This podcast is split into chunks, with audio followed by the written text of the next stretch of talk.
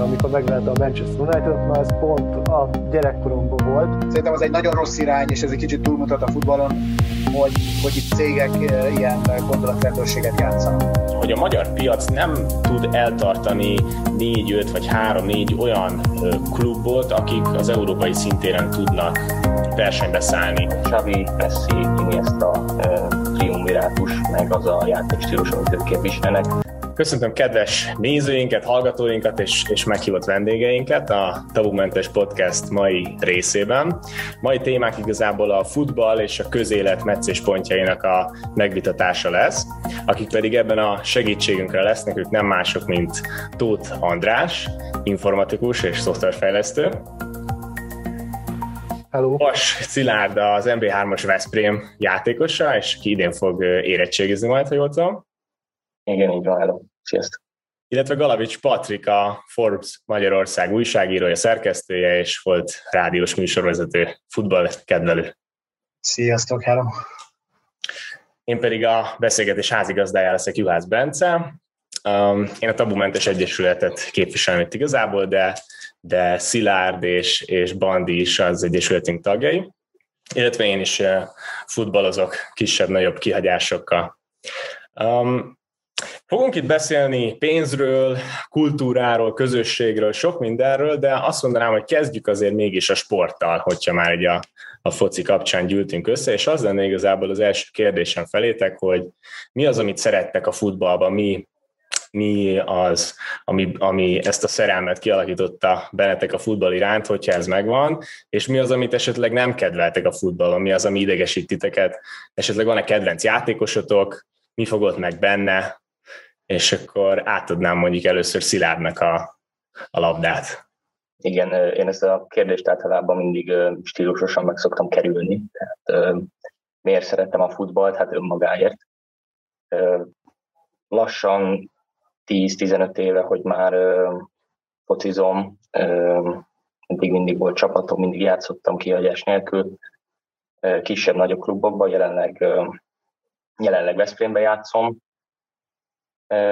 Hát ami igazán megszeretette velem ez a sport, ezt a sportot, az, az ugye Barca, meg így a Barca közege, de abból is így a 2010-es, 2010 2012-ig tartó aranykora az egésznek.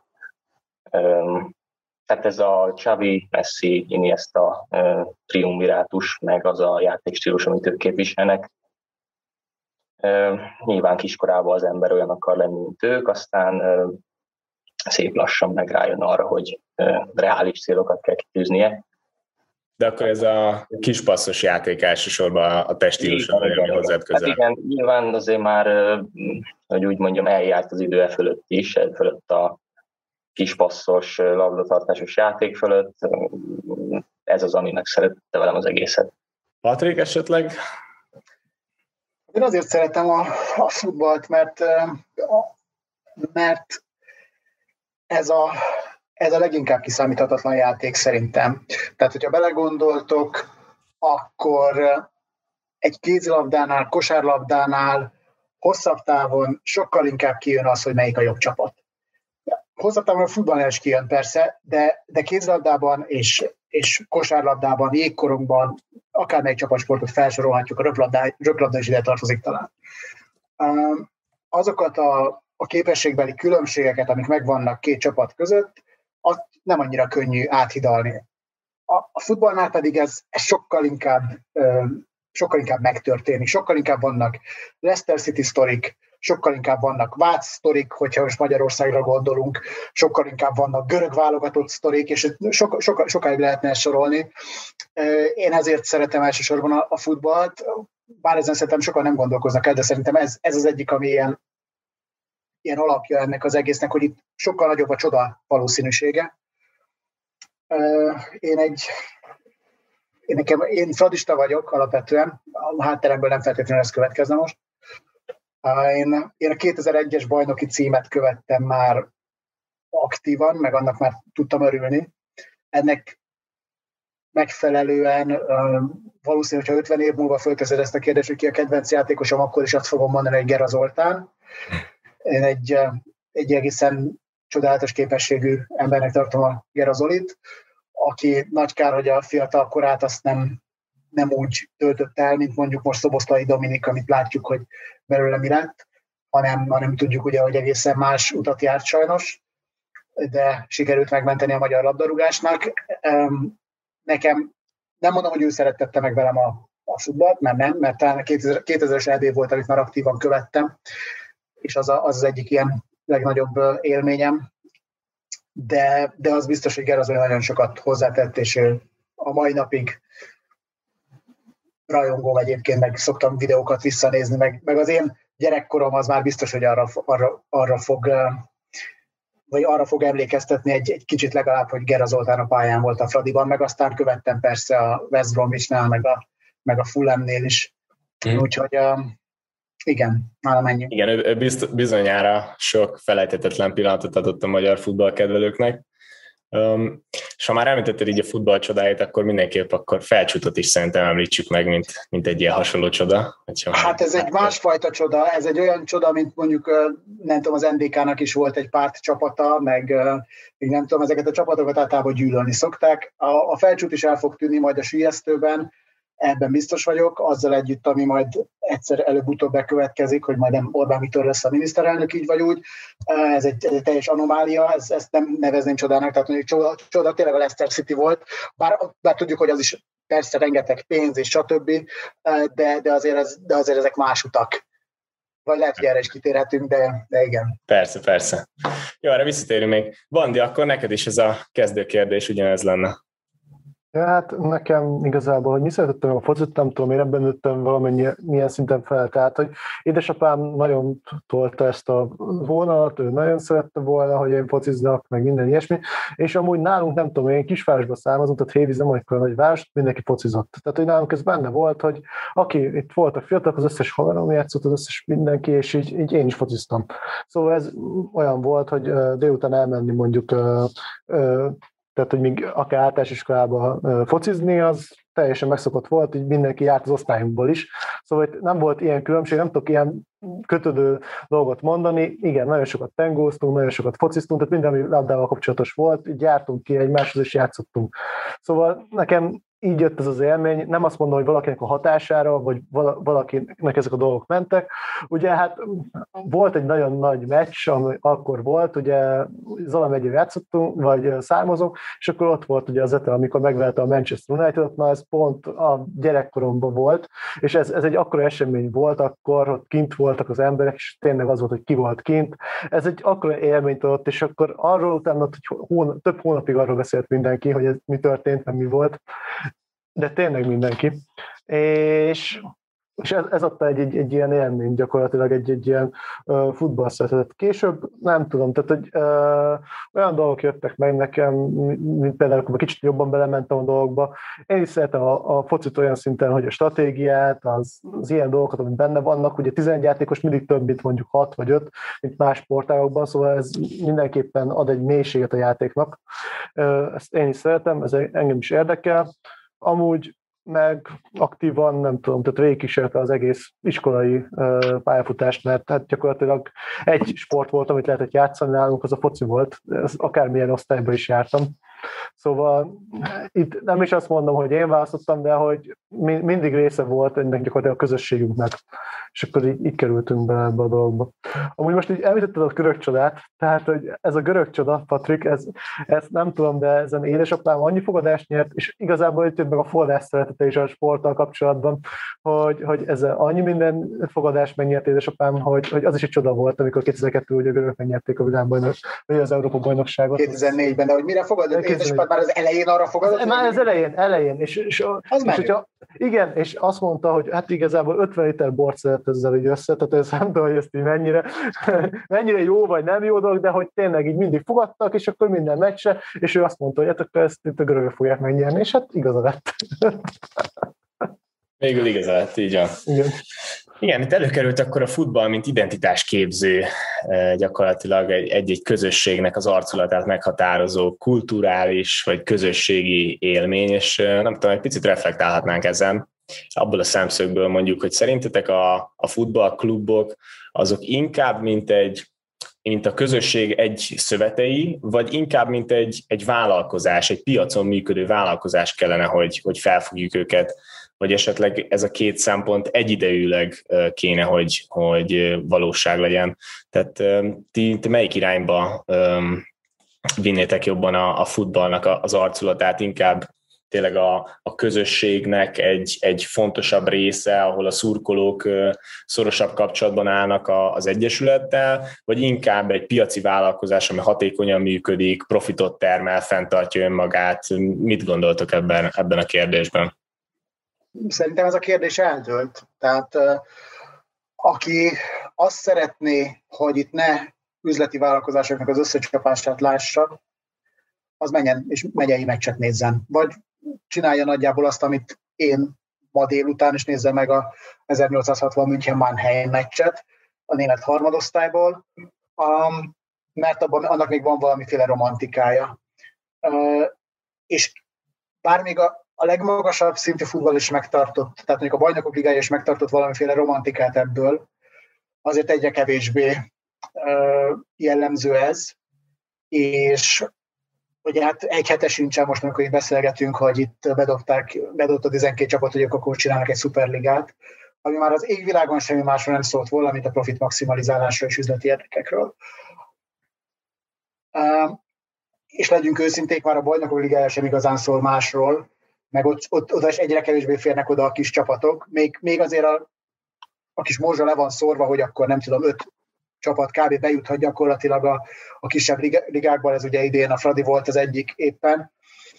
Itt még, még ez még mindig elő, előfordulgat, és, és megtartott valamennyit ebből az identitásából a futball.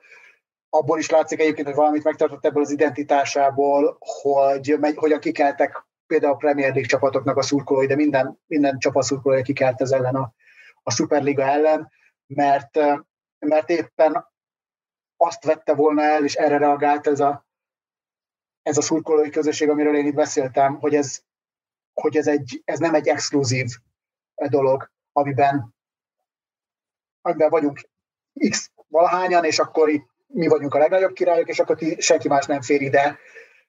És akkor ugye itt megszűnt volna az, hogy akkor Leicester City, meg, meg nem tudom. Itt akkor tényleg orbaszájba azt néztük volna, hogy Real Madrid és Juventus, és ez, és ez nem tetszik az embereknek, és ezt, ezt ennyit még meg akarnak tartani belőle, de az az igazság, hogy, eh, hogy, hogy mondjuk, hogyha valaki elolvassa az, eh, a Nick Hornbynak a focilázát, aki ott leírja, hogy mondjuk a 60-as, 70-es években milyen arcok játszottak az Arzenálban, az még egy olyan Arzenál volt, ez a melós csapat, ami volt olyan, amilyen volt, kifejezetten arról voltak híresek, hogy ilyen sútyó falából játszanak általában ott. Ebből lett az, hogy a 2000-es években Arzen Wenger a, az ilyen kvázi tikitakás arzenát felépítette, és, és Hegedűs Henrikkel volt pont a Force.hu egy jó interjú még az előző világbajnokságon, aki elmondta, hogy az Arzenál most nem azért nem nyer már bajnokságot, mert ők nem akarnak azt nyerni, vagy, vagy ehhez nem elég jók,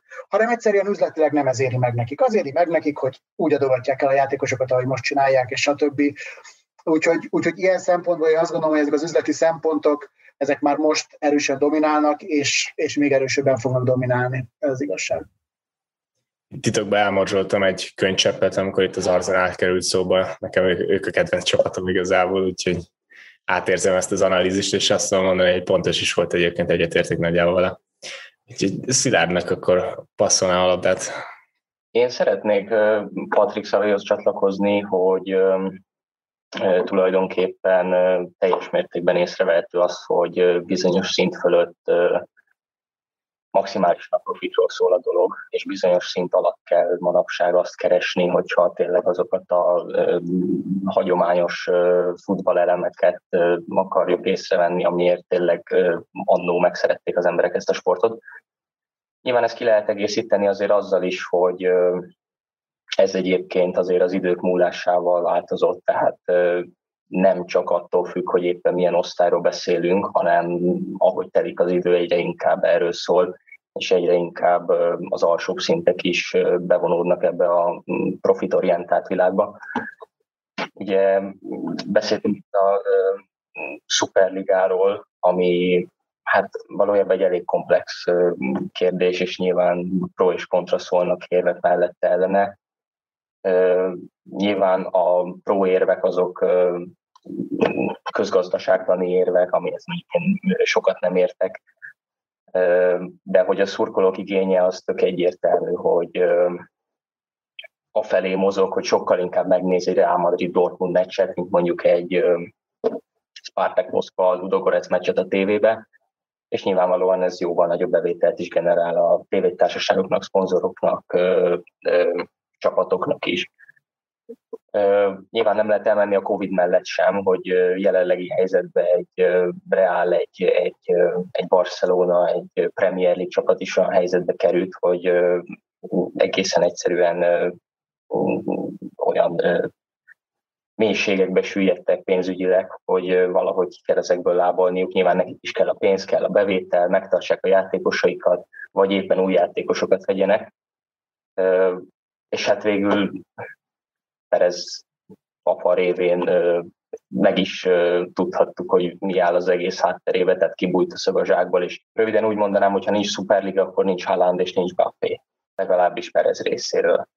Két dolgot emelnék ki, amire Bandi esetleg majd reagálhatsz, meg bármi másra is, ami, ami elhangzott, hogy már most is ugye arról panaszkodnak nagyon sok klubvezető, meg játékos is, hogy mennyi meccset kell játszaniuk ugye a játékosoknak. Nem tudom, el, egyáltalán fejben ez, ez hol férne még bele ez a Superliga egyáltalán, így elméletileg.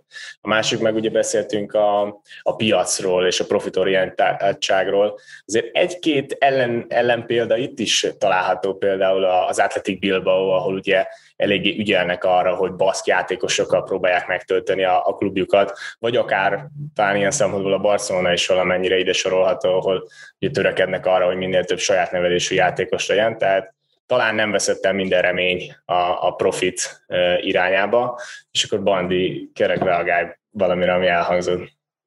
Hát jó, most így az utolsóra reagálnék, hogy szerintem a Barcelonának a saját nevelési játékosa és a baszoknak a saját identitása szerintem az két különböző dolog.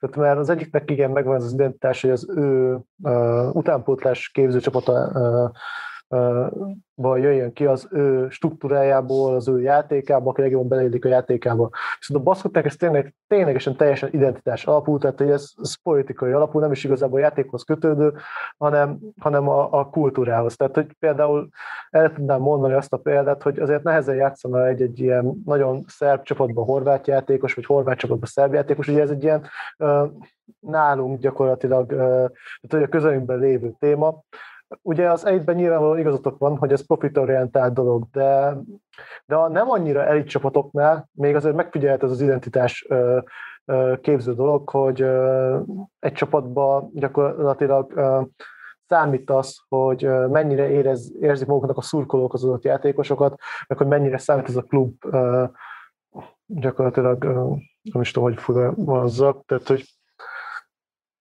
tehát, hogy mennyire érzik maguknak igazából játékost, és ez sokat számít. Mm. És uh, nem, szóval, sajnos nem szabad megfeledkezni ezekről az emberekről sem, mivel ők is egy tömeget képeznek, tehát, hogy igen, az elitet sokat többen követik, így, így egy-egy meccsnek a szám arányát tekintve, de ha mondjuk most lebontjuk vidékre, és összeadjuk a vidéki meccsek számát, akkor gyakorlatilag nem tudom azt mondani, hogy kisebb liátok meccseknek a számának követőit, hogy ez tömegben kevesebb ember lenne, csak jobban szétoszlik. Szóval nem egy elhanyagolt tömeg. Én úgy látom, hogy, hogy ez a kérdés még nem teljesen dölt el, hogy inkább profitorientált legyen, vagy inkább identitásképző a csapat, vagy a foci. Mert igazából egy-egy városnak, mert most azért tényleg városról, vagy ilyen városrészekről beszélünk, azért egy-egy ilyen egyesület, az egy gyakorlatilag egy bizonyos szempontból egy ilyen arca a világ felé, amivel össze tudja mérni magát, mint akár város, mint akár szervezet a, a külvilággal. És ez egy fontos szempont, és ez egy fontos uh, identitás az embereknek, akik, akik ott vannak, abban a városban laknak, hogy lehetnek olyan dolgok, amikkel büszkék lehetnek, és büszkék lehetnek ezeknek a csapatoknak az eredményeire. Uh, Bocsánat, és annyival kiegészítenélek, hogy természetesen ez fontos, természetesen ez nem egy elhanyagolható embertömeg. De amikor a legnagyobb klubokról beszélünk, és mondjuk akkor a Superligának a, a, a csapatairól beszélünk, ott azért már egyre kevésbé ez a szempont, hogy Szerint. akkor Madridban hogyan, hogyan vélekednek erről az emberek, hanem mondjuk arra gondolnak, hogy egyébként Kínában hogyan, hogyan gondolkoznak erről az emberek, mert egy iszonyatos piac van ott, az ázsiai piac, és nem csak a kínai, de lehet venni a, a japánt, a, nem tudom, ami még fizetőképes, de akár a bangladesiek is néznek európai futballt, tehát hogy, hogy a profit egyre inkább a felé fogja elhúzni, hogy, hogy őket szolgálják ki, mert az a fizetőképes kereslet, és, és, én és ne legyen igazam. Tehát, hogy remélem, hogy inkább, inkább azok a struktúrák maradnak meg, amik már most is vannak, és ezeket csiszolgatják majd úgy, ahogy, és nem lesz mondjuk egy ilyen szuperliga, amitől én, én falnak mennék. De, de úgy érzem, hogy nem, nem Galavics Patrik igényei lesznek kíváncsiak Florentino Perezék. Tehát, hogy ez, ez van egy ilyen félelmem. Ebben van egy jogosság, amit mondasz, de mondjuk egy Indiában szerintem egy krikettet, azért egy sporci sohasem fog tudni megelőzni. Tehát, hogy ezt azért látni kell, hogy ott ö, vannak olyan országok, ahol nem a foci az a legfőbb sport. De nem kell, hogy megelőzze. Nem? Ez, a, ez, is, ez is, tehát hogy nem, nem kell, hogy megelőzze. Kínában valószínűleg egyébként már megelőzte, de hogy, oh, vagy talán első is volt, de nem kell, hogy megelőzze, hiszen Indiának van egy 1 milliárd, 100 millió, nem tudom mennyien vannak most Indiában, abból érdekeljen a, legyen, legyen mondjuk 200 millió ember, aki szívesen fizet érte. Már az is fizetésnek számít, hogy be van kötve a kábel TV, hogy meg tudja nézni az a 200 millió ember az már, az már kapásból Európának a negyede. És lehet, hogy a futball szerető európaiaknak a kétharmada körülbelül, most nem tudom, satszoljuk úgy, hogy 300 millió ember Európában kíváncsi valamennyire is a futballra, nem tudom, lehet, hogy most sokat mondtam egyébként. És akkor ehhez még hozzáteszünk pár millió kínait, és hát akkor már ott vagyunk, ahol a parcakad. Hát biztos a keleti piacok egyébként nagyon nagy befolyással vannak, ez meg is figyelhető azon mondjuk La Ligába, a spanyoloknál sose kezdődtek ilyen kora délután meccsek, vagy de mostanában rendre játszanak akár délbe is már meccseket, de ezek a kora délutáni meccsek egyfolytában vannak. Um, ha már mondtad, Patrik, hogy te fradista vagy, akkor hagyd kérdezzek meg, hogy így az identitás kapcsán téged mennyire zavar, vagy a, a szurkolókat, mennyire zavarhatja mondjuk az, hogy, hogy rendre egy-két-három magyar játékossal állnak föl a, a legjobb magyar klubok?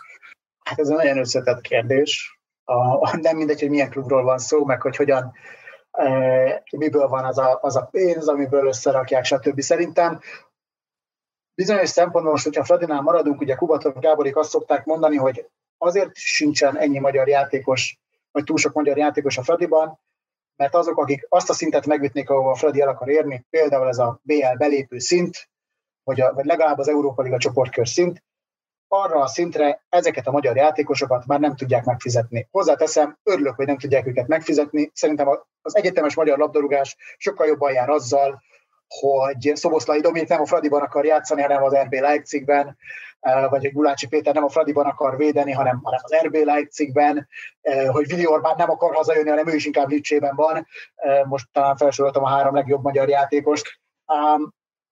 Tehát ezzel, ezzel ebből a szempontból nincsen probléma. Én nekem a magyar, még talán azzal sincsen ebből a szempontból probléma, hogy a Fradi, amelyiknek nemzetközi célkitűzései vannak, per pillanat nem magyar játékosokkal játszik elsősorban. Hogyha én, és én erre sokkal kevésbé lennék zabos, hogyha azt látnám, hogy, hogy van egy koncepció, hogy egyébként épül egy hiper-szuper akadémia, mondjuk legalább egy olyan, mint a Dinamo Zágrebé, ahonnan kiszámíthatóan jön évente kettő-három olyan játékos, aki lehet, hogy nem lesz világklasszis, de már egy NB1-es szintre tökéletesen jó, már el lehet vele indulni egy nemzetközi kupában, és nem fogja ugatni a labdát, akkor, akkor azt mondanám, hogy rendben van, akkor most játszon a Boli, játszon a Szomália, játszanak az Upkovék, de akkor majd jöjjenek a magyar Zubkovok, jöjjenek majd a, majd a magyar Haracsinok és stb.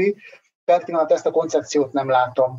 És ez, ez inkább a probléma. Arra, abban meg aztán már tényleg bele sem menjünk, hogy itt a hátam mögött lévő Puskás Akadémia, meg a, meg a Kisvárda, hogy ő rájuk egyáltalán mi szükség van a magyar bajnokságban. A Kisvárda, amelyik rendere, nem tudom, 10-11 külföldivel áll fel, Kisvárdán, nem egy futballfelegvár, és nem is lesz az soha, hát az, az, az, az pedig kifejezetten károsnak tartom. Azt kifejezetten károsnak tartom, tehát hogy akkor legalább már ezek a klubok lehetnének ilyen lerakatai a magyar utánpótlásnak, akik különösebben tét nélkül játszhatnak 18-19 éves gyerekeket, játszhatnak 18-19 éves gyerekeket, akiket ki lehet próbálni, ez így viszont nagyon ambivalens. Ennek semmi értelme nincs, ez, ez egy teljes, teljes agyrém. Akkor nyilván szóba jön ugye az utánpótlásnak a minősége, vagy ennek a problémái. Nem tudom, Szilárd, erről neked mi a véleményed, hogy látod ezt a kérdést? Igen, ugye volt tapasztalatom ezekbe a dolgokba, hogy melyik utánpótlás csapatok érvényesülnek. Azért itt Magyarországon utánpótlás szinten is ugye előfordult az a fajta klikkesedés, ami mondjuk a mostani szuperligát jelenti, hogy az utánpótlás csapatokat betették egy 12 csapatos elitosztályba, és akkor azt, követte a, azt követték a, az alacsonyabb szintek. Hát, hogy a magyar utánpótlásról így mégis mit gondolok, Nyilvánvalóan erről még talán egy picikét korai beszélni, mert nem is olyan régen indult el Magyarországon talán az a szemlélet, hogy valamit kezdjünk ezzel a futballal. Tehát volt egy jó cél, hogy fejlesszük a labdarúgást, tényleg egy fontos dolog a sport. Na most ugyanakkor ezt hát számomra elég vitatható eszközökkel tették. Tehát itt Magyarországon megfordult a dolog.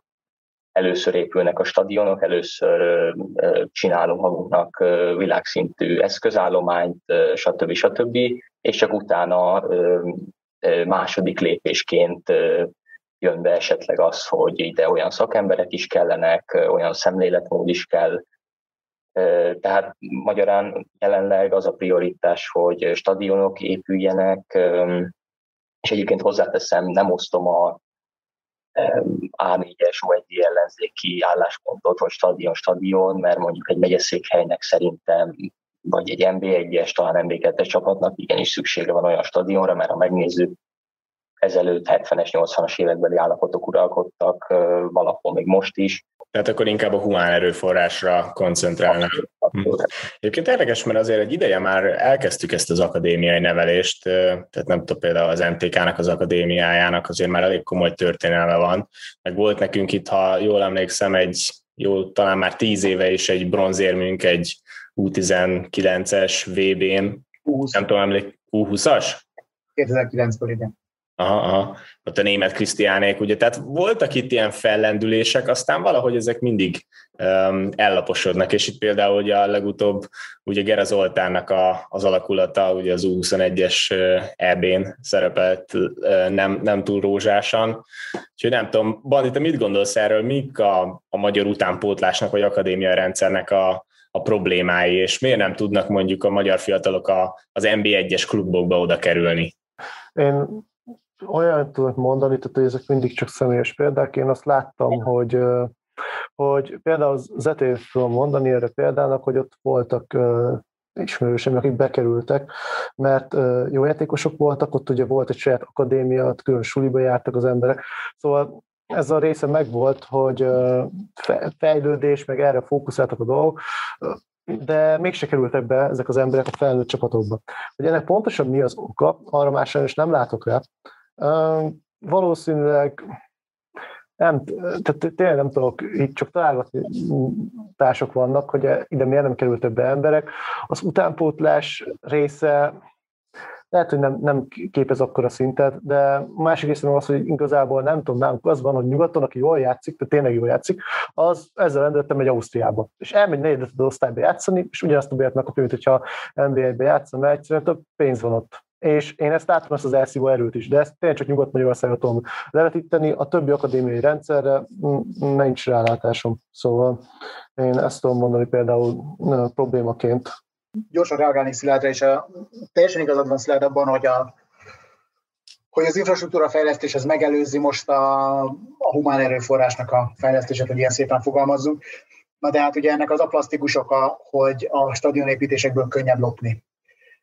Tehát, hogyha, hogyha jó, jó pénzt szánnánk arra, hogy utánpótlásba hozzunk tauval, adott esetben külföldi edzőket, akik meg, megmondják a tudit, akkor egyrészt érdeksérelem lenne azok részéről, akik eddig is elég jól el voltak a langyiban, és most nagyon jól el vannak ugyanabban a langyiban, sokkal több pénzért, ugye, mert jól, jól fizetik őket. Másrészt meg hát azért egy jó stadionépítés az kapásból, még hogyha nagyon jól megfizetik azt a külföldi edzőt, jó stadionépítésben azért sokkal gyorsabban, sokkal többet lehet lopni. Ugye? Tehát, hogy nagyon szépen túl lehet ezeket árazni, ki lehet, hozott 15 ezer széket, az csak 1000 forinttal árazva túl az egyik, egy darab széket, tehát kiszámoljuk, hogy nagyon, nagyon szép lóvékat lehet visszacsorgatni. Tehát alapvetően itt, itt, itt ennek ez, a, ez az oka, ez meggyőződésem. A másik az, hogy az utánpótlás képzés, ez nem nagyon összetett, összetett dolog. Egyrészt a szakember gárda az utánpótlásban, a magyar utánpótlásban az, az sajnos nem, nagyon, nem, nagyon úgy tűnik, hogy nem az igazi. Ennek és ez ellen két kézzel tiltakozhatnak a magyar edzők. Az a helyzet, hogy nem igazán tudjuk azt mutatni, hogy az akadémiáinkról ilyen világklasszisok kerülnek ki. Most említetted, Bence, a, a, a Sándor Károly Akadémiát, onnan a több mint 20 év alatt, most a több mint 20 éve működik, hiszem 2000 vagy 2001-ben alakult. Onnan igazából egy ember tudunk mutatni a 20 év alatt, aki komoly nemzetközi szinten megállja a helyét, ez Gulácsi Péter. A Puskás Akadémia, ami 2007 óta működik, és 2010 óta gyakorlatilag számolatlan öntik oda a pénzt, eddig 2007 óta egyetlen egy olyan játékos tudott kitermelni, Salai Roland személyében, aki megállja nyugaton a helyét. És mit látunk, hogy ki, ki az, aki hosszú idő után világklasszisa lesz a magyar labdarúgásnak, Szoboszlai Dominik, aki egy bűnös percet nem töltött el a Magyar Akadémiai rendszerben, hanem az édesapjának a, a focisuliában eh, pallérozódott, és az édesapja, Szoboszlai Zsolt azért alapította, mert a Bolla Bendegúznak az édesapjával egyébként, azért alapították a, a Phoenix eh, focisulit, mert nem voltak elégedettek azzal, amit, amit a fiúk a, a magyar általános utánpótlásban kapott. És eh, zárójel a korosztályának a másik, a Szoboszlai Dominik korosztályának a másik nagyon tehetséges játékosa, aki lehet, hogy most már úgy tűnik, hogy azért nem feltétlenül futja be azt a pályát, amit nem is azt, amit Dominik, de, de hogy még az ami, ami még egy-két éve kinézett neki, az Csobot Kevin, aki szintén a Phoenix focisuliban palérozódott, és azt hiszem egy, egy évet vagy fél évet töltött el a Fradiban, mielőtt kiment a Benficába. Ez egy ez ellen tiltakozhatnak a magyar edzők, de az a helyzet, hogy, hogy, hogy ezek az eredmények abszolút minősítik a munkájukat sajnos, és ez, ebben lenne mit átgondolni, és van is ugye a Double Pass nevű belga cég, auditáló cég, amelyik, amelyik a új alapokra helyezte tulajdonképpen, vagy amelyiknek a segítsége új, új alapokra helyezték annak idején a belga labdarúgást, és látjuk, hogy mi az eredménye. Belgium világelső, Kevin De Bruyne, Thibaut Courtois, tehát nagyon hosszá lehetne sorolni a, a Dries Mertenszéktől kezdve a, a klasszisnál klasszisabb játékosokat. Ott, ott ezt eredményezte egy Magyarországnál nem nagyobb országnál, országban, tehát egy jellegében, meg lakosságarányban, meg mit tudom én, a hasonló országban ezt eredményezte. Mi meg itt tapsolunk az egyszem Salai Rolandoknak, és örülünk neki, és Salai Roland előtt egyébként le a kalappal de azért felteszem a kérdést, hogy hogy a büdös francban nincsen legalább tíz darab Sallai Roland a Puskás Akadémiáról, mert, mert nem legicsinyelve a, a Sallainak a, a tehetségét és az eredményeit. Azért az, hogy ő Freiburgban játszik, ez egy szép dolog, de azért, de azért nem a Real Madrid. Tehát nem, nem azt kérem számon, hogy itt akkor most, most sorra futószalagon Szoboszlai Dominikeket um, gyártson a, gyártson a magyar utánpótlás, hogy ilyen csúnyán fogalmazzak, mert a Dominik egy kivitelesen ö, tehetséges ember, olyan, olyan, olyan ritkán születik, de azt gondolom, hogy Salai Roland szintjére sokkal többen elérhetnének a magyar utánpótlásból, és most nem csak a Puskás Akadémiát kell ebből a szempontból elővenni természetesen, hanem az összes akadémiát, meg az összes utánpótlás centrumot, hogyha onnan egy értelmes jó képzést kapnának, de úgy néz ki, hogy nem kapják meg. Nekem erre egyébként van egy feltevésem, inkább egy, egy hipotézis, amit viszonylag ilyen személyes példákkal tudok alátámasztani igazából, az pedig igazából a, a versenynek a, a hiánya és a korrupciónak a léte már ezeken a kis szinteken is igazából, ami, ami megöli a hatékonyságot. Tehát én, én ezt látom igazából. Sok helyen van az, hogy igen, akinek fizet pluszba a, a, a szülője, az a gyerek fog játszani a csapatba, és, és nem a legtehetségesebbek fognak játszani, és, és sokszor azok, akiknek nincs anyagi ö, ö, hátországuk, ők elvesznek igazából, ők nem tudnak eljárni a legjobb klubokhoz, nincsenek felkarolva, és kiesnek a rendszerből, egyszerűen nem, nem tudják ezt folytatni. És a másik meg, ami, ha, ami gyakorlatilag ennek a másik oldala, az pedig így a, így a politikának igazából a, a belenyúlása a klubok közötti versenybe. Ez például én a Budapest 17. kerületben lakok, ott ezt teljesen látom, van egy, egy sokkal jobb adottságokkal rendelkező futballklub, akit a, a politika minden áron próbál el lehetetleníteni, és van egy másik futballklub, akiknek sokkal rosszabb körülményeik vannak infrastruktúrális téren, meg, meg hagyomány téren igazából, és oda nyomják a pénzt minden áron, ott ezt mossák is át igazából, tehát így a, a korrupciós része a történetnek az, az innen fakad, és a nap végén meg, meg ott, ott tartunk, hogy, hogy a kerületben nincsenek olyan futbalisták, akik egyébként mit mondjuk a nemzeti csapatba, vagy egy NB1-es csapatba oda tudnának kerülni. És én, én itt látom, itt, itt veszik el szerintem a, a magyar utánpótlásnak a krémje ezekben a kis, kis játszmákban. Nem tudom, meg ti erről hogyan vélekedtek? Hát én azért annyiba szeretnék erre reagálni, hogy az első ok, amit mondtál, tehát az, hogy itt az anyagi szempontok számítanak, én amennyire benne vagyok, hogy voltam ebbe, és amennyire átlettem ezt az egészet, ez főleg ebben a hát 8-9-10 éves korban történik, ami egyébként abszurd, mert hát 8-9-10 éves korodban bekerülsz a kezdőcsapatba, és tényleg olyan lehetőséget kapsz egy csapatnál, akkor, akkor mi lesz? Hát akkor mégis mi lesz ennyi idősen? Én azt vettem észre, hogy jelen helyzetben egyébként a Sándor Károlyon is eldöltöttem nagyjából fél évet az akadémián, és fél év után jöttem el onnan. Én azt veszem észre, hogy ebben a 15-16 éves korban, de már 14-15-16 éves korban, amikor igazán elválnak a dolgok egymástól, amikor már igazán eldől az, hogy kiből lesz versenyszerű sportoló, kiből lesz hobbi sportoló, ki az, aki, aki tényleg ide tartozik, meg oda tartozik. Ebben már, ebben már szerintem, ahogy én láttam, nem, nem volt jellemző a szemlélet, hogyha fizetsz, akkor játszol, hogyha fizetsz, akkor jobb lehetőséged lesz. Tehát én ezt nem vettem észre. A másik meg nyilván az a korrupció Magyarországon, amit mondtál, tökéletesen egyetértek, ez jelen pillanatban teljes mértékben megkerülhetetlen ebbe az országba. Ugyanakkor vitathatatlan, én ezt úgy fogalmaznám meg, hogy van egy jó cél a sportfejlesztés, van egy vitatható eszköz, az, amit csinálnak, ez a prioritási sorrend, és hát van egy, hát egy elég katasztrofális megvalósítás, lenyulásokkal, értelmetlen beruházásokkal, stb. Tehát e, ebből, e, ennek mindenképpen szerepe van. Ebbe egyetértek. Talán még annyival kiegészíteném, hogy azért van, és hogy ebből a szempontból egy kicsit le is venném a terhet, vagy a, vagy a, vagy a kritikát így a, a magáról az utánpótlás képzésről, bár azért nyilván komoly összefüggések vannak, az pedig az, hogy rendre elmondják az utánpótlás edzők a maguk védelmébe is nyilván, hogy hát a gyerekek azok nem feltétlenül úgy gondolkoznak, hogy akkor ők pályára lépnek, akkor letépik a másikról a mezt, ami mondjuk Horvátországban nincs így. És mondjuk amikor kimegy egy, um, egy magyar játékos külföldre, akkor nagyon sokszor az az első benyomása, hogy atya úristen, itt micsoda intenzitás van edzésen, és mi az, hogy így alábrugnak, meg nem tudom. Egy két éve voltam, még, még a a Kele Jánoséknak a, a Britannia a Ködös Albion podcastjában.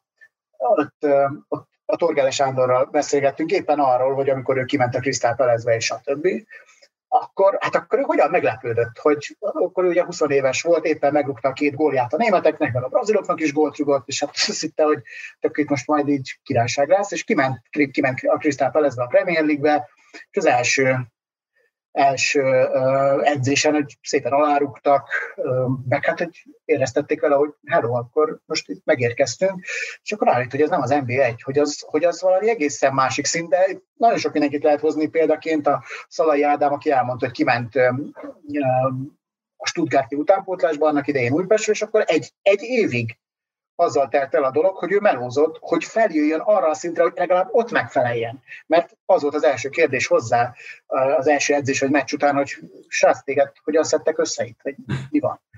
És ez, és, ez, és, ez, és ez valamiért nem tudom a magyar gyerekekben pénz miatt, nem a pénz miatt, hogy már, már utánpótláskorban is, vagy, vagy egészen fiatalon, ugye nagyon sok pénzt kapnak, nem tudom, de ezt, ezt nem feltétlenül érzem erős, erős érvnek, mert hát szerintem Ausztriába se kap rosszul mondjuk az, aki a Rapid wien bekerül az első csapatba 18 évesen, tehát hogy és akkor ő nem bolondul meg, vagy ő, ő nem tudom, tehát hogy, hogy ezzel, ezzel is lehetne kezdeni valamit az általános mentalitással, hogy, hogy igen, és itt is úgy menjenek ki a gyerekek a, a, az edzésre már 10 évesen is, hogy, hogy akkor én nekem itt teljesítenem kell, és, és, és és nem elég tinglit anglizni. Van-e kény- teljesítménykényszer, ugye ez a kérdés? Tehát van-e olyan verseny, ami motiválja arra a játékosokat, hogy minél inkább, minél többet megtegyenek azért a pályán, hogy ők játszanak? Ugye ez, a, ez az alapkérdés, hogyan alakul ki ez a mentalitás, hogy hogy egyszerűen nem hajtanak talán annyira a magyar futbalisták, mint, mint a, a nyugati társaik.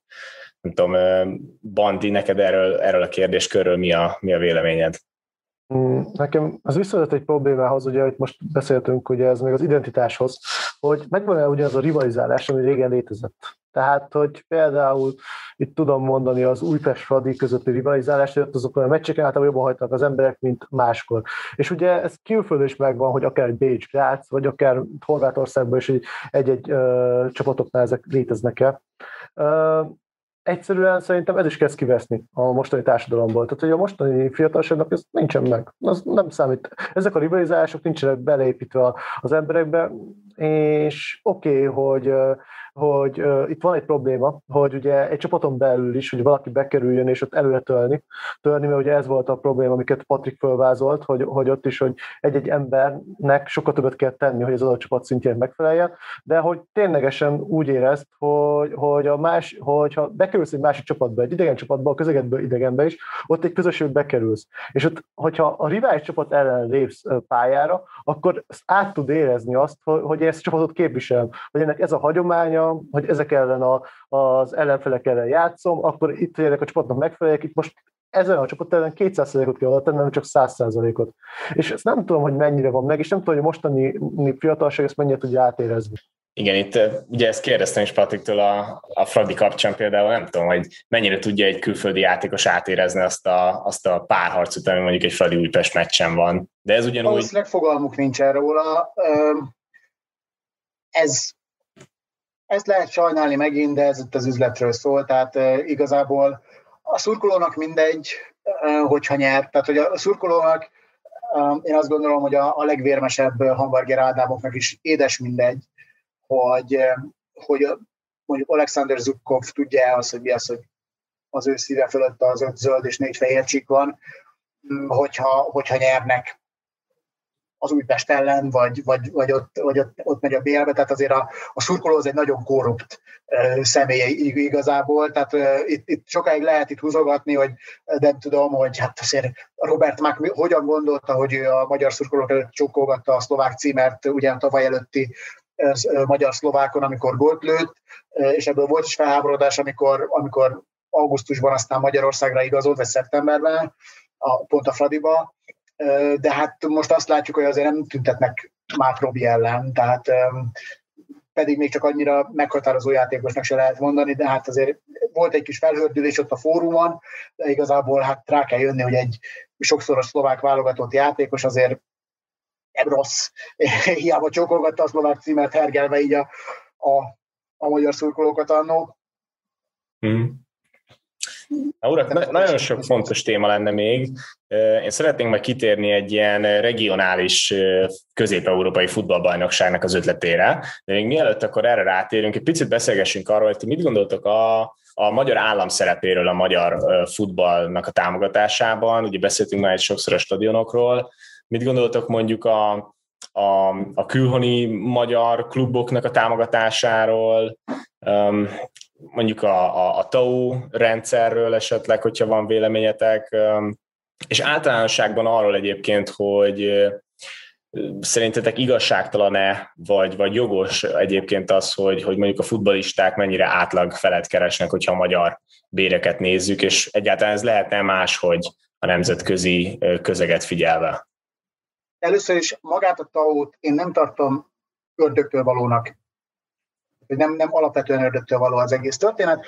Én a magát azt, hogy az állam beszálljon a versenysportba, és klubokat szponzoráljon, vagy karoljon fel így vagy úgy, azt sem tartom ördögtől valónak, azért nem, mert azt gondolom, hogy az élsport és a sport maga az, az ugyanúgy a magyar kultúra része, meg ugye egy ország kultúrájának a része, mint, mint a színjátszás, a film, tehát hogy ez, ez nekem nem kérdés. És innentől kezdve igenis indokolható, hogy, a, hogy az állam pénzt juttat a legnagyobb kluboknak, a tradicionális csapatoknak, az MTK-nak, a Fradinak, az Újpestnek, a Vasasnak, stb. stb.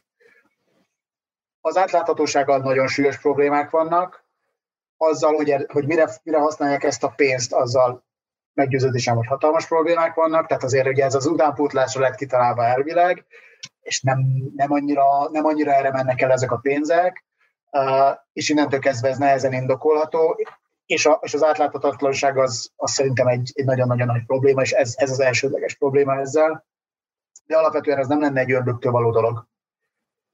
A futballista fizetések, ez van. Tehát itt, itt sajnos én nem vagyok egy nagy anarchokapitalista, meg nem tudom, de hát, hát az igazság, hogy az emberek kimennek ezekre a meccsekre, megveszik a jegyet, a szponzorok fizetnek, stb. Abból ennyi pénz, ennyi, ennyi pénz van, őket, őket ezért megfizetik. Szerintem jó lenne fizetési sapka, nem csak Magyarországon, hanem, hanem úgy általában így az UEFA bevezethetne egy fizetési rakát, szerintem ez egy, ez egy jó dolog lett volna, most már lehet, hogy nagyon megkésett, de ez egy, ez egy működőképes dolog, az NBA sem omlott ettől össze, hogy ez ilyen van, meg, meg az, a, a nagy amerikai sportok sem omlottak ettől össze, hogy, hogy ilyen van. Lehet, hogy ezzel már elkésett az UEFA és a FIFA, de ez egy, ez egy jó dolog lenne, és talán kevésbé lenne ennyire bicskanyitogató, meg kevésbé, kevésbé vernék magukat adósságokba ezek a csapatok, hogyha, hogyha nem fizetnének ki ilyen egészen eszement összegeket játékosoknak, nem csak Magyarországon, sőt, főleg nem Magyarországról van szó ebből a szempontból.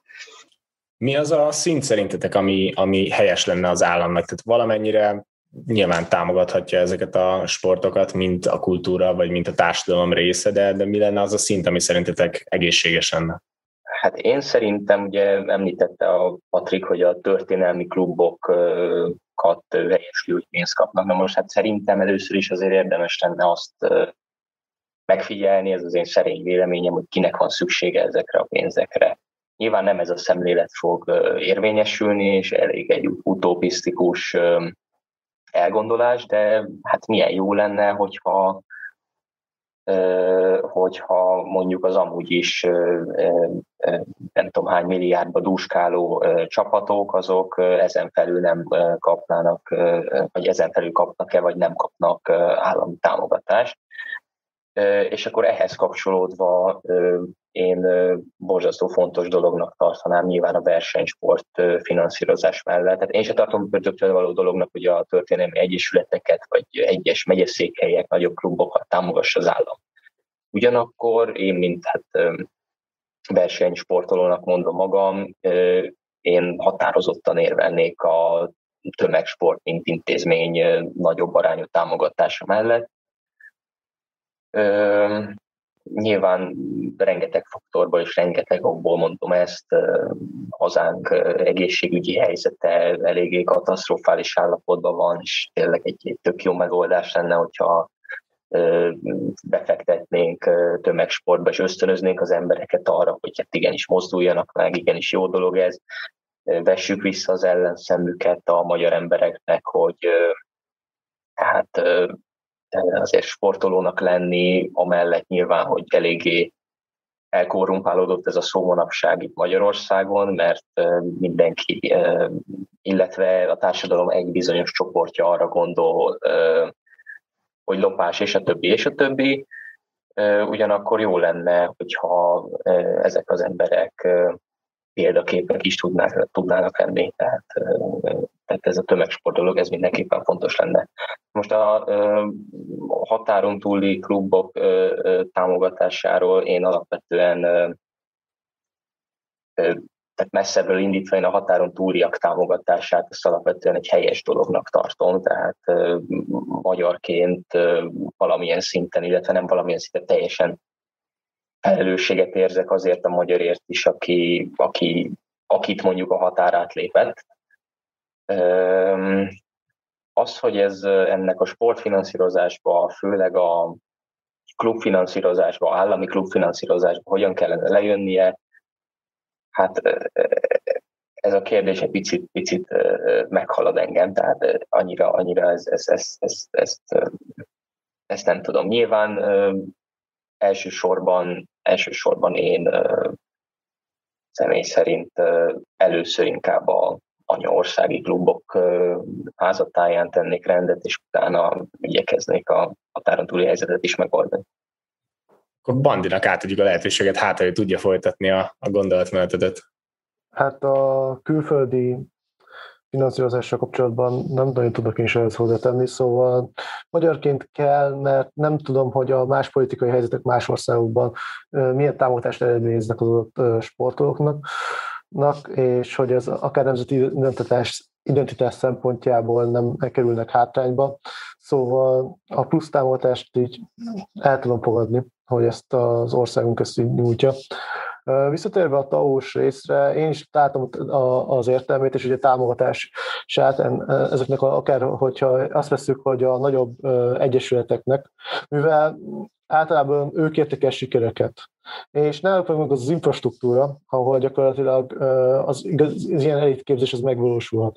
Mert mondjuk most veszük azt, hogy igen, tömegsport jellege megvan, és akkor mindig az a csapatot támogatjuk, akinek éppen legsikeresebb a csapata, akkor soha sem alakul ki gyakorlatilag, tehát egy pénzügyi a kapacitás szinten az az infrastruktúra, ahol meg lenne az, hogy az igazán elitet tudjuk képezni. Szóval valamilyen szinten megvan ennek az elitképzésnek, ennek meg kell lenni a támogatásnak, hogy tényleg ki tudunk tenni, termelni elit szintű játékosokat, mert amúgy nem lenne meg, tehát hogy annyival nem túlskálunk a javakba, hogy mindenre annyi pénz jusson, tehát egy ideális világban persze jutna, és akkor ott csak azt számít, hogy ki a legjobb csapat, de nem egy ideális világban élünk. Szilárd, csak egy, annyit reagálnék így egy mondatban, hogy a, igen, a, a TAO-t én is úgy képzelném el, és csak ezzel pontosítok, hogy alapvetően tényleg utánpótlás központú és tömegsport központú legyen. Tehát, hogy az, az, az arra is használják, akár ezek a nagy klubok is, de nem feltétlenül lehet ezt önkormányzatokra is bízni. Um, és akkor most mindenkit um, röhögött egy nagyot, hogy a magyar állam egy ki, ki, ki, kiterjeszti az önkormányzatiságot ugye a mai világban, de hogy, um, de hogy, de hogy az, hogy, hogy a tömegsportot ösztönözzék, mert ez egy cool dolog. És ez egy nagyon jó dolog, és főleg, főleg az olyan katasztrofális egészségügyi állapotban lévő eh, társadalomban, mint a magyar, ez egy nagyon-nagyon fontos és, és jó dolog lenne. Akkor úgy látom, hogy nagyjából ezen a véleményen egyébként egyet, egyetértünk. Még akkor egy, egy gondolatot dobnék be, és egy újabb témát, ez pedig egy ilyen regionális közép-európai bajnokság lenne. Én sokat beszélgettem erről édesapámról, ő is futbolista volt, és arra jutottunk, hogy hogy a magyar piac nem tud eltartani négy, öt vagy három, négy olyan klubot, akik az európai szintéren tudnak versenybe szállni most már így a 21. században. És arra gondoltunk, hogy ha jobban egy ilyen regionális bajnokság lenne, ahol ezek a klubok minden hétvégén, mit tudom mondjuk a lengyel, cseh, szlovák és magyar legjobb csapatokkal játszanának, akkor nem lenne olyan nagy a, a, a gap igazából a, a magyar első osztály meg a, meg a bajnokok ligája szintje között. És ez, ez tudna egy olyan támaszt adni, ami, ami igazából egy ilyen sokkal lépcsőzetesebbé, fokozatosabbá tenne, tenni ezt a ranglétrát. Egy ilyen kvázi példát láthatunk erre talán a jéghokiban, ahol ugye a Fehérvár, az osztrák és, és néhány olasz csapattal játszik, azt hiszem egy, egy ligában. Mit gondolnátok erről az ötletről? Van ennek létjogosultsága? Um, ha már így a Superliga ugye felmerült most a héten, akkor ehhez is egy picit kapcsolódna ez az ötlet talán. Bevallom őszintén, életemben nem gondolkoztam egyébként egy ilyenen, hogy egy ilyen regionális bajnokság, egyébként egy tök jó, tehát most így tök jó, tehát tényleg már át kéne gondoljam, hogy előnyök, hátrányok, stb., de így első hallásra tök jó hangzik. Látok benne rációt, hogy egyszer ez létre fog jönni. Hát a, a világ az tulajdonképpen nem e felé halad, tehát nem a szűkebb regionalizmus felé halad, hanem a, a tágabb, tágabb értelmezések felé, európai ligák felé, ugye most az UEFA-nak ez az Európai Konfederációs Liga ötlete, ugye ez a Hát ez tulajdonképpen... Ez abszolút a lúzereknek kitalált, igen, a konferencia, igen, ez, ez a, teljesen a futottak még, még szerencsétlen gyökereknek kitalált konferencia, igen, ez kíváncsi ezek, kit, kit fog majd vonzani, mert már az Európa Ligával is vannak problémák ilyen szempontból. Hát, igen. igen, igen, tehát ugye ennél a harmadik vonalnál, ennél a BL és EL utáni harmadik vonalnál mindenképpen egy, egy jobb dolognak tartanám ezt a regionális ligát, alapvetően ez egy nem rossz ötlet, és akkor fog ez megvalósulni, hogyha lesz Superliga. Meg akkor, lesz, akkor, akkor fog ez felgyorsulni ez a, ez a, ez a vita, hogy legyen-e ilyen. Ez azért van így, mert per pillanat hogy egyszerűen nincsen hely szerintem neki a naptárban. Tehát a Superliga is csak úgy jöhetett volna létre, hogy ezek a a klubok azt mondják, hogy ez ugye Sparkfales UEFA, akkor bajnokok ligája, minket ez így tovább nem érdekel. Viszont, hogyha őket nem érdekli a, a bajnokok ligája, akkor ott is a közvetítési díjak le fognak csökkenni, kevésbé lesz cool bekerülni majd a, a közép-európai csapatoknak is ide, hiszen akkor nem játszhatnak majd a Real Madriddal és a, a nem tudom kivel, és akkor viszont elkezdenek gondolkozni, hogy na de, akkor mi a mi piacunkat hogyan bővíthetnénk ki, és akkor akkor úgy lehet kibővíteni, hogy akkor jó, akkor legyen legyen Fradi Légia Varsó meccs egy évbe kétszer, meg, meg legyen Sparta Praha, Szlován Bratislava. És az úgy, ez is tényleg nem hangzik rosszul. Ennek lehetne létjogosultsága, de szerintem ez a két dolog, ez nagyon hiányzik hozzá, az idő, ami, ami egyszerűen a nemzetközi versenynaptára nem fér be, tehát hogy így már így is a csapatok szerda-szombat játszanak, vagy a játékosok, akik még válogatottak, és azt a végképp semmi szabad idejük nincsen tulajdonképpen az, egy hónap mondjuk, ami, ami, ami adatik nekik nyáron. Tehát egyelőre ez hibázik hozzá, és szerintem, és az is hibázik hozzá, hogy még a nagy csapatok azok nem váltak le a, a kicsikről ilyen szempontból, mert még mindig oda lehet kerülni tényleg a bajnokok ligájába, még mindig az a, az a húsos fazék. Hogyha már nem lesz az olyan húsos fazék, akkor, akkor lehet tovább gondolni ezt. Alapvetően akkor én azt egy jobb megoldásnak tartanám, mint hogy egy ilyen félkarú, meg ilyen legatyásodott bajnokok ligájába szerepeljenek ezek a csapatok, mert ez tényleg egy ilyen regionális identitást is erősít, meg, meg akkor tényleg egy csoport, egy, nagyjából egy csoportban lévő csapatok játszanának egymással, ez egy izgalmas dolog lenne. Jó, hát szerintem még azt kéne ehhez a, a ez az egész uh, szinthez, tehát hogy ez a regionális bajnoksághoz, hogy az, lennének egy olyan csapatok, akár itt uh, az országunkból, meg a környező országokból is, ami annyival uh, lépi túl a saját hazai bajnokságnak a szintjét, hogy ez a bajnokságnak az igénye létrejöjjön mert gyakorlatilag, hogyha hokit tekintjük, ott, ott is ez, ez valósult meg, hogy annyiban voltak jobbak, hogy a hazai bajnokság már tényleg semmilyen kihívást nem nyújtott. És akkor innettől kezdve nekik ők úgy tudnának működni, hogyha kiszállnának a hazai bajnokságból, megtárgyalnák, hogy a BL-be itt tudnának bekerülni. Ugye ez most nem akkor annyira ördögtől való lenne, hogy tényleg, hogy ezt a nemzetek koncepciót feladnánk, és régiókra vennénk, és embertömegekre vennénk. Mert német bajnokságnak ugye meg, mekkora Németországnak a létszáma, és mondjuk, hogyha a régióból összeállnak magyar, cseh, osztrák, lengyel, stb. csapatok, és azok összeállnak egy régióba, akkor az is lenne létjogosultság, mindez is mondjuk öt csapat kerül neki, vagy több csapat kerül neki, mint akár egy angol bajnokság, vagy ilyesmi, attól függően, hogy milyen erős a bajnokság, de ehhez tényleg az kéne, és akkor viszont az lenne, hogy akkor nem, ők nem játszanak hazai bajnokságba. De ezt meg el kéne érni, tehát hogy lenni kéne, nem tudom, két-három évig e, ezbe a régióba olyan csapatoknak, akik stabilan bejutnak a BL-be. Ami meg most nem látható, szóval a rég, erre a bajnokságra sincs sok esély szerintem, hogy így mm.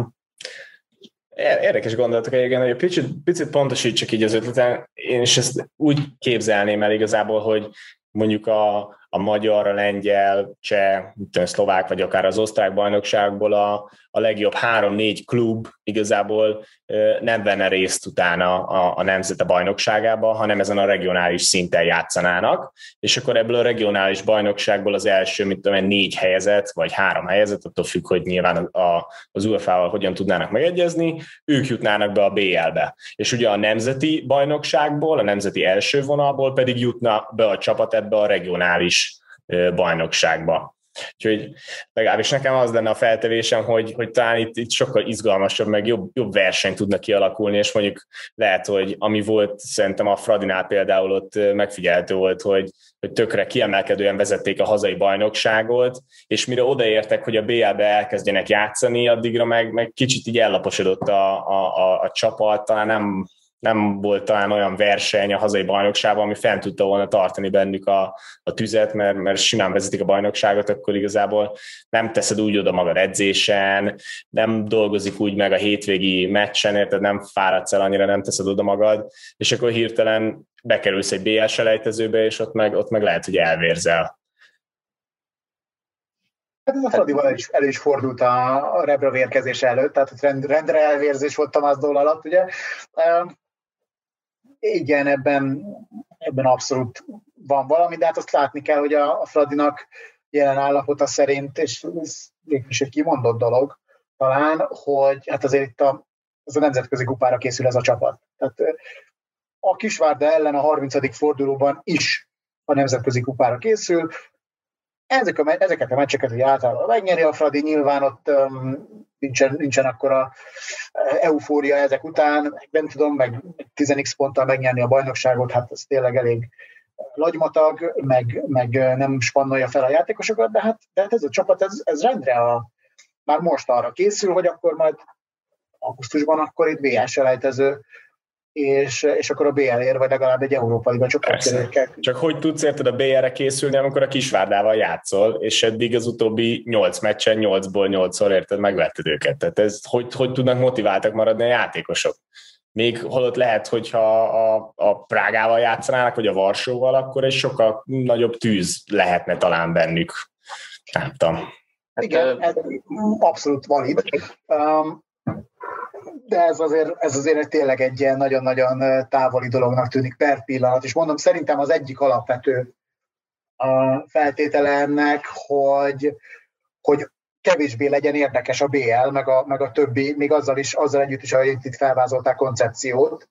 A, ehhez, az a koncepció, amit felvázoltál, az nekem egyébként alapvetően nem egy unszimpatikus dolog, de, ez, de ebbe annyi és annyi buktató van az egyes, egyes országoknak a szövetségeitől kezdve az UEFA-n át a, a, a hazai bajnokság többi szereplőjéig, hogy az, hogy az, az láttuk, hogy, hogy már amikor úgymond csak két szereplő van, az UEFA és a Superligának a, a csapatai, még, még az is mekkora, um, mekkora hullámokat ver.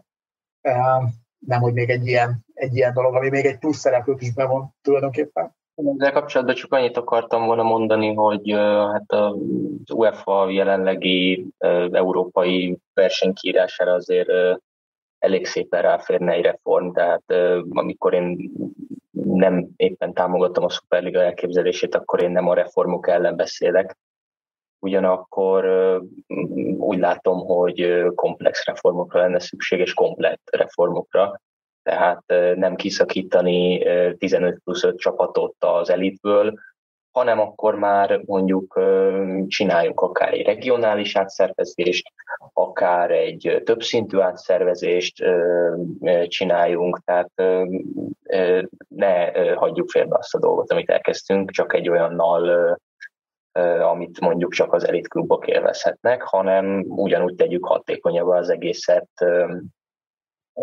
az alsóbb szinteken is. Mm. Bocs, akkor egy gyors kérdés, akkor te azt mondod, hogy gyakorlatilag az alsó szinteken is akkor meg kellene a regionális résznek. Tehát, hogyha nálunk lenne egy elit top liga, mondjuk itt a környező országokban is, ugye Magyarországban, és ebből létrejön egy liga, akkor akár ezt le kéne vinni megy, MB2, MB3 szintet. Nem így értettem az alsó szintet, úgy értettem az alsó szintet, hogy alacsonyabban jegyzett bajnokságok és Aha. csapatok. Okay. Tehát nem, nem, a, nem az osztályokra gondoltam, hogy uh, itt a másodosztály, harmadosztály nyilván az kivitelezhetetlen lenne. Nyilván nincs ez a, a pénzmennyiség igazából. Már a Magyarországon belüli utazást is nagyon nehéz sok klubnak megoldani, tehát ezért is ugye ezek a régiós bajnokságok segítenek országokon belüli régiókra gondolok, de biztos vagyok benne, hogy mondjuk egy Fradi meg egy videóton meg tudná tenni azt, hogy heti rendszeressége, vagy két heti rendszerességgel utazzon mondjuk Lengyelországba, vagy Csehországba, vagy, vagy bármi hasonló helyekre. Talán azért is, mert ugye a, a nagyobb piacok miatt ugye többen néznék ezeket a meccseket, és, és itt talán több bevételhez is jutnának ezek a klubok, mert látjuk azért mostanában, hogy a Tipmixen, meg az OTP bankon kívül nem tudom melyik az a szponzor, aki, aki az NB1-es klubokat igazából szponzorálja, de nem nagyon tudtam felfedezni mást. Talán még a Mészáros és Mészáros Kft., de, de talán ennyi. A podcast lezárásaként az egyik legkomolyabb közeleti témáról is ejtsünk szót, ami a futballhoz kapcsolódik, ez pedig Gulácsi Péternek a, a kinyilatkozása, aztán Petri Zsoltnak a reakciója, és itt a kirugások és véleményformálások, és, és öncenzúra, és stb. Remélem, vagy gondolom többen hallottak erről a témáról, de igazából az volt az alap helyzet, hogy Gulácsi Péter pozitívan nyilatkozott a, a Család az család kampányról, akik ugye az LMBTQ közösségnek a, az elfogadását szorgalmazzák, és a, egy progresszív családképet támogatnak. Ezt Gulácsi támogatta a közösségi médiába, majd Petri Zsolt reagált erre a, erre a nyilatkozatra, kisé kritikát fogalmazott meg, és, és ezután ugye a Herta elbocsátotta őt a, a német klubja, ahol ő kapusedzőként dolgozott. Mit gondoltok erről a témáról? Dolga egy, egy focistának beszélni ilyen közéleti kérdésekről? Beszélhet-e amúgy, hogyha ő úgy akarna? Hogy, hogy látjátok ezt a kérdést? Először szerintem különösebb jelentősége nincsen, hogyha egy focista ilyenben uh, alapvetően véleményt nyilvánít. Szerintem szíve joga és tegye meg. Uh, és ez rendben is van.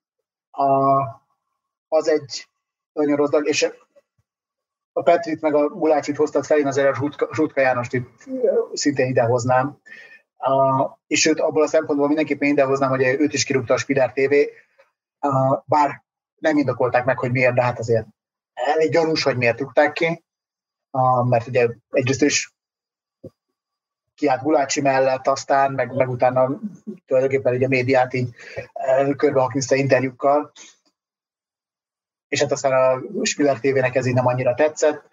Eh, én egyikőket sem rúgtam volna ki, tehát hogyha én vagyok a Herta, akkor én nem rugom ki a Petrit, annak ellenére, hogy írtozott idiótaságokat hordott össze, eh, nem rugom ki Sutka János sem, azért, mert mert az a véleménye, ami. Szerintem az egy nagyon rossz irány, és ez egy kicsit túlmutat a futballon hogy, hogy itt cégek eh, ilyen gondolatrendőrséget játszanak. Tehát ezért ez, egy, ez semmiképpen sem jó irány, függetlenül attól, hogy kinek mi a véleménye, egy futbalista, vagy egy kapusedző, vagy egy akárki, a szakkommentátor úgy magánemberként hogyan nyilvánít véleményt. Hozzáteszem, ugye Petrinél volt egy olyan mellékszála ennek a dolognak, hogy Petri után elmondta, hogy hát nem egészen úgy hozták le az interjút, ahogy ő elmondta. Ez hát ez szerintem neki egy, és mindenkinek egy okulás, hogy olyan sajtóterméknek, aminek bevallottan politikai céljai vannak, ami egy nemtelen propagandát folytat nap mint nap, akkor nem tudom, hogy miért várja azt, hogy, hogy az interjúját azt majd korrekten kezelik. Ez, egy, ez, ez, ez ennek a problémája. Petri szerintem meggondolatlan volt, hülyeségeket beszélt össze, ettől függetlenül szerintem, hogy csak át kirúgni, és mondom, az a rossz irány, hogy itt, hogy itt cégek eljátszák a, a jó embert, meg a nem tudom, ez, ez, ez nekem egy, ez nagyon-nagyon visszás, azzal együtt is, hogy, hogy azt, aki volt már Berlinben, vagy töltött el Németországban húzamosabb időt, az pontosan tudja, hogy, hogy, amit, ott, hogy amit Petri összehordott a, a Magyar Nemzet interjúban, az ott tényleg ilyen elképzelhetetlenül a csúcsóság. Tehát az olyan, olyan mint hogyha itt hát nem is tudom, hogy mire, mire lehetne ezt, ezt hasonlítani. Tehát tényleg ilyen 2009-10-es jobbiknak a, a teljesen vállalhatatlan ilyen kurucinfo szintű ökölségeihez. És, és ugye azzal szemüveggel nézve, hogy ez megint új fénytörést kap, de az én alapállásom abban mit sem változik, hogy, hogy a, a Herta is tulajdonképpen egy cég, ugye, hogyha most itt visszakanyarodunk a legelső témánkhoz, és itt, és itt ők jó emberkedni akarnak, meg itt elmondani, hogy akkor mit szabad és mit nem, az, az nem oké. Okay. Azzal együtt, és ez egy nagyon fontos különbség egyébként, ez egy nagyon fontos különbség, hogy a Herta elmondta, hogy mi ezt, és ezt a kartát aláírtuk, ebbe ez van, amit a Petri elmondott, az nekik elfogadhatatlan, akkor szevasz. Um, és ugye ezt a Spiller TV például Rutka Jánosra kapcsolatban nem tette meg, hanem össze-vissza eh, hozudoznak, meg mismásolnak teljesen eh, gyáva és nemtelen módon, és közben meg a ilyen véres kartként így körbehordják a kormánymédiába, hogy hát de bezzeg Németországban a sajtószabadság, meg a véleményszabadság, hát menjetek a francba. Hát én, én sok, viszonylag sok emberre beszélgettem, hogy mit gondolnak a dolgokról, így ezzel a csomaggal kapcsolatban, és Hát nyilván pro és kontra, egyik emellett, másik amellett érvelt, egyik azt mondta, hogy ez nem olyan fontos ügy, másik azt mondta, hogy az nem olyan fontos ügy. Most én szerintem viszont ez a két ügy, ez, ez magán túlmutat. Most azon kívül, hogy két embert a munkahelyéről elbocsátottak, azon kívül ez a két ügy szerintem, szerintem szimbolikus. Tehát, és méghozzá nem azért, ami történt velük elsősorban, hanem a társadalom reakciója miatt. Tehát az a fajta kettéválás, polarizáció azon nyomban megfigyelhető volt a társadalomban tized másodperc alatt, hogy mennyire ketté osztott ez az ország bizonyos tekintetben. Most nyilván a konkrét esetekkel kapcsolatban egyébként én is azon az állásponton vagyok, hogy egyiket se rúgtam volna ki, hogyha én vagyok a Herta, vagy én vagyok a Spiller TV nyilvánvalóan két teljesen különböző országról beszélünk, Magyarország, Németország képében, ahogy mondta Patrik is, Németországban ez, ez a Petri interjú minden bizonyal tényleg egy, egy Magyarországon megfelelő 2010-es jobbikus beszédnek felelt meg. Én ezt aláírom, ugyanakkor én, és, és azzal is egyet tudok érteni, hogy cégek részéről ez a fajta, ez a fajta hát hogy mondjam, statáriális ítélethirdetés, ami itt lefolyt, az, az, az baromira nem egy jó irány. És függetlenül itt Kartadel, der Filfáltól, meg, meg mindentől, nyilvánvalóan a Hertának volt egy hivatkozási alapja, ugyanakkor és azzal is tisztában vagyok, hogy bizonyos közszereplőknek el kell fogadni azt, hogyha nyilatkoznak, akkor azt is képviselik, amilyen közösségbe tartoznak. Ugyanakkor én szerintem mondjuk Petri Zsolt részéről megvan a joga ahhoz, hogy akár magánemberként, akár a Herta kapus edzőjeként véleményt nyilvánítson. Nyilván a Herta kapus edzőjeként más lett volna az egész dolog, de így, hogy magánemberként adott egy interjút, így szerintem annak ellenére, hogy szerintem is sok hülyeséget összehordott, annak ellenére teljesen, teljesen joga van hozzá.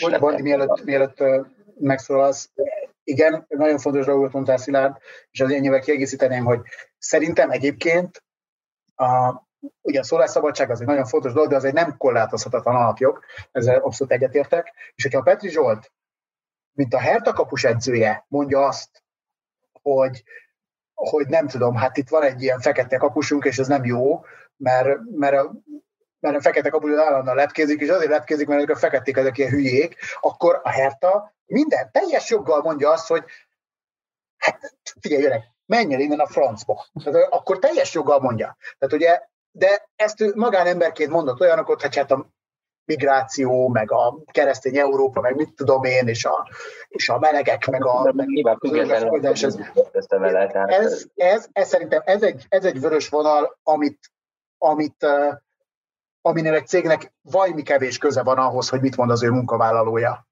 Hogyha szakma, a, a szakmájával kapcsolatban mondja ezt, akkor azt, mondja, akkor, te, akkor azt mondom a Hertának, hogy hát igazatok van, ezt nem engedhetitek meg, ez, egyszerűen ilyen nincsen és onnantól kezdve, hogy egy ilyen össztársadalmi dologban nyilvánított véleményt úgy, hogy aztán bevallottan semmi probléma nem volt vele egyébként munka közben, tehát hogy életében nem volt rasszista, meg ilyen hülyeségeket nem, nem csinált, onnantól kezdve ez nagyon problémás, és onnantól kezdve kezdődik az, hogy itt a cégek elkezdenek jól emberkedni, és ez, nem, ez, ez a nem oké. És uh, bocsánat, hogy belét folytottam a szót. Um, tényleg én is erről akartam beszélni, hogy ez volt az egyik fő szempont, hogy amúgy a játékosokkal nem volt probléma eddig, tehát hogy nem mutatott meg, hogy bármennyire is rasszist lett volna a játékosokkal szemben, hogy máshogy bánt volna velük. És ez egy szerintem ez egy komoly probléma, hogy itt, itt nem csak azért, mert hogy hogy milyen kinyilatkoztatásokat tesz, mert egyszerűen ezt a narratívát olvasta, és ő valamiért elhitte ezt. És amúgy akármilyen fura is, tehát ezek a narratívák tudnak meggyőzők lenni, szám, statisztikákat manipulálva, alátámasztva, ezeket a médiumokat olvassa, ezeket a barátai ezekből tájékozódik, ezt mondják neki, és ilyen szempontból igen, tud, hogy mondjam, eltérni, akár ilyen irányba is, akár a, a megnövekedett bűnözés, mert ugye ez van az egyik ilyen probléma, amit felvázolt a migránsokkal szemben. Hogyha ezt úgy nézzük, akkor ezt nézhetjük úgy, hogy ténylegesen a, a, a bevándorlókra szólt be, de nézhetjük azt is, hogy ez egy Németország állami kritika volt, hogyha ténylegesen megnőtt a, be, a bevándorlás, hogy amúgy az állam miért nem kezelte jól a bevándorlást, miért nőtt meg a bűnözési szint, ugye, amit a statisztikákkal manipulálnak. Szóval kicsit szerintem ez összetettebb az, a téma ilyen szempontból, hogy, hogy ezzel rögtön összekötötték, ugye, hogy ez, ez rögtön rasszista. Igen, igen, nem volt szerencsés, és főleg az nem volt szerencsés, ez a képmutatás része nem volt szerencsés, hogy megmondta, hogy Gulácsak nem kellett nyilatkozni, és ő ezt megtette. Tehát ez már mindenképpen, ez egy butaság volt, és, de egy butaságot szerintem helyén kell kezelni, egy egyesület, egy cég, amiben beltartozol, nem elég az, hogyha egy butaságot csinálsz, akkor elbocsátod. Túl könnyen rúgják ki az embereket most. Én úgy gondolom, hogy kéne ezért vita, elbeszélgetés, legalább egy fázis, egy figyelmeztetés, tényleg nem követett el hülyeséget, ennyit, ennyit hadd érje meg az annyi éves munkája, hogy beletett.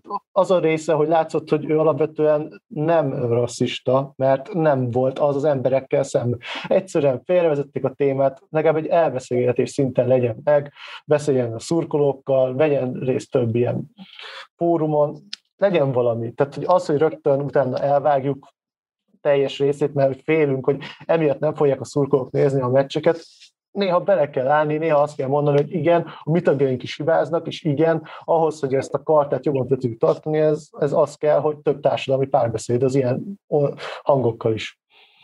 Bocs, András, hogy nem annyira szurkolók voltak itt a, a, a, a, a félelem, hanem az, hogy, hogy hosszabb távon esetleg a szponzorok Ö... mit mondanak. Igen, a szurkolók részéről egyébként voltak, a szurkolók részéről voltak, akik kiálltak a Petri mellett, tehát hogy volt, a Hertánál kifeszítettek egy molinót, hogy veled vagyunk, tehát hogy igen, volt ilyen, de volt egy másik nyomásgyakorlás is, ugye ez főleg az internetes közelből jött, hogy akkor ők többet nem fogják nézni ezeket a meccseket, és ezek voltak az első hangok, amik jöttek felé, és ebben egy többség volt. Az volt szurkolói oldalról, és akkor többet akkor nem nézek hát a meccset, ez nem az én világom, ez nem, és akkor ezekre mentek a posztok, a megosztások, és, és, és tényleg ez, ez, is elindult. Tehát, hogy az is volt, amit te mondasz, nyilvánvalóan volt kiárás a Petri mellett is egy része a közönségnek, de volt egy másik rész, és ettől ijedtek meg, hogy ettől, és utána, hogy gondoltak, a szponzorok is megijedtek, lettek, mert ők is. Az a gond, hogy most nem az első reakcióra reagálnak, amelyik vagy a legelső, vagy a leghangosabb. Ez, ez sajnos ez a, ez a mostani gyakorlatilag korunk problémája. Igen, ez, ez nagyon fontos gondolat volt szerintem is, amit, amit Bandi mondott, hogy itt kialakult egy ilyen pro oldal, meg egy, egy kontra oldal, mi lett volna, hogyha lefolytatják mondjuk ezt a társadalmi vitát, érted? Tehát mi van, hogyha a Herta mondjuk szervez egy fórumot erről a kérdésről, és akkor megbeszélik, és megértik esetleg, hogy a Petrit mit akart volna mondani. Hát de nem, mi ezzel a problémájuk? Nem egyből, egyből kiírták a, a, a, a beszédből, a diskurzusból, tehát nem adtak neki túlságosan lehetőséget, hogy az egyébként tényleg validálás pontját, vagy éppen teljesen érvénytelen és, és, és hülyeség álláspontját kifejtse. Tehát mindenképpen érdemes lenne a két dolgot külön választani, hogy meglegyen a jogod ahhoz, amit ki szeretnél mondani. Nyilván, ha nem gyűlöletkeltő, nem uszítasz, de mondjuk Petri esetében erről nem volt szó, bármennyire is volt egy markáns véleménye, meg külön kell választani persze tartalmilag, hogy mennyire értünk vele egyet. Minden esetre az, ez azért picit riasztó meg, meg egyébként számomra megmutatja így a, a közállapotokat, hát mondjuk úgy mindkét kultúrában, mindkét országban, hogy hát nyilván itthon azért hatványozottan megtapasztaljuk azt, hogy mennyire korlátozottak lehetünk néha, akár mi, akár sajtótermékek a szólásszabadság tekintetében, de hogy azért túlságosan nem különb a helyzet tőlünk nyugatabbra sem. Csak nyilván más más mázzal van lefestve az egész. Én, én, én ebben a szempontból nem látok különbséget. Igen, igen, talán árnyalati különbségek vannak, de, de mind a két oldalt a, a liberális, az a illiberális. Nagyon, tehát én azt gondolom, hogy azért az átláthatóságban azért nagyon, nagyon nagy különbségek vannak, illetve az, amit Szilárd mondasz, Hát abból a szempontból... Más, más a közmegegyezés, tehát más a közmegegyezés alapján, ezt Teket Péter kollégám, volt kollégám mondta, hogy Magyarországon tulajdonképpen egy ilyen szélsőjobbos közmegegyezés van, Németországban meg inkább egy ilyen balosabb, liberálisabb, és a kettőben más fér bele. A kettőben más fér bele. És, és az, amit Petri mondott, az itthon látja, nem csapja ki különösebben már a biztosítékot, mert ezt kapjuk tíz éve, de, de ez Németországban egy tök, tök más dolog, és, és azért vitatkozom veled Szilárd, mert közben meg mm, a, amit a Petri mondott, az, az egy dolog, hogy hülyeség, de hogy miért hülyeség, mert, mert tényszerűen nem feltétlenül lehet alátámasztani. És amikor a kormánymédiából azt mondják, és ez egy, font, ez egy, ez egy ilyen komoly narratívájuk, hogy hát ahogy kinyitják, a, vagy megnézed a, a német újságos standokat, akkor ott a, a német újságoknak a, a nagy része az nagyjából mind ugyanazt írja.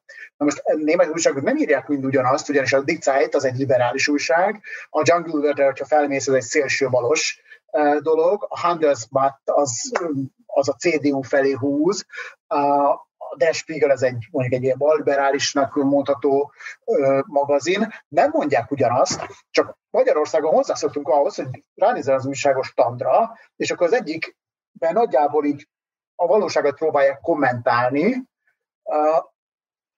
a másik oldalon meg ott van a riposzt, meg a magyar nemzet, ami idiótaságokat ír össze-vissza, és ezt hívják sokszínűségnek. Ez nem sokszínűség, ez egy, ez egy, ez egy, ez egy agyrém megint, és, és ezt, ezt, én azt látom, hogy ezt, ezt értjük félre itt is egy kicsit. Ezért terén hazánkban is látunk erre ellenpéldát, tehát mondjuk én nem akarom védeni, és nem is olvasom, de mondjuk azért egy 888 meg egy Mandiner között látunk különbséget, ahogy mondjuk látunk különbséget egy Index és egy nyugati fény nevezetű orgánum között. Tehát ebből a szempontból szerintem úgy nem lehet különvenni a hazai. Hát én a Mandinerben sajnos egyre kevésbé látok különbséget. Tehát az, hát- ahol Gert wilders most éppen a heti címlapra fölteszik, mint félistent, az egy, tehát hogy azért az mondjuk a tíz évvel ezelőtti Mandiner, ami szintén egy konzervatív dolog volt, és nem volt nyomtatott még, hanem, hanem, hanem csak holnap volt, azért, hát azért azért ez elképzelhetetlen lett volna.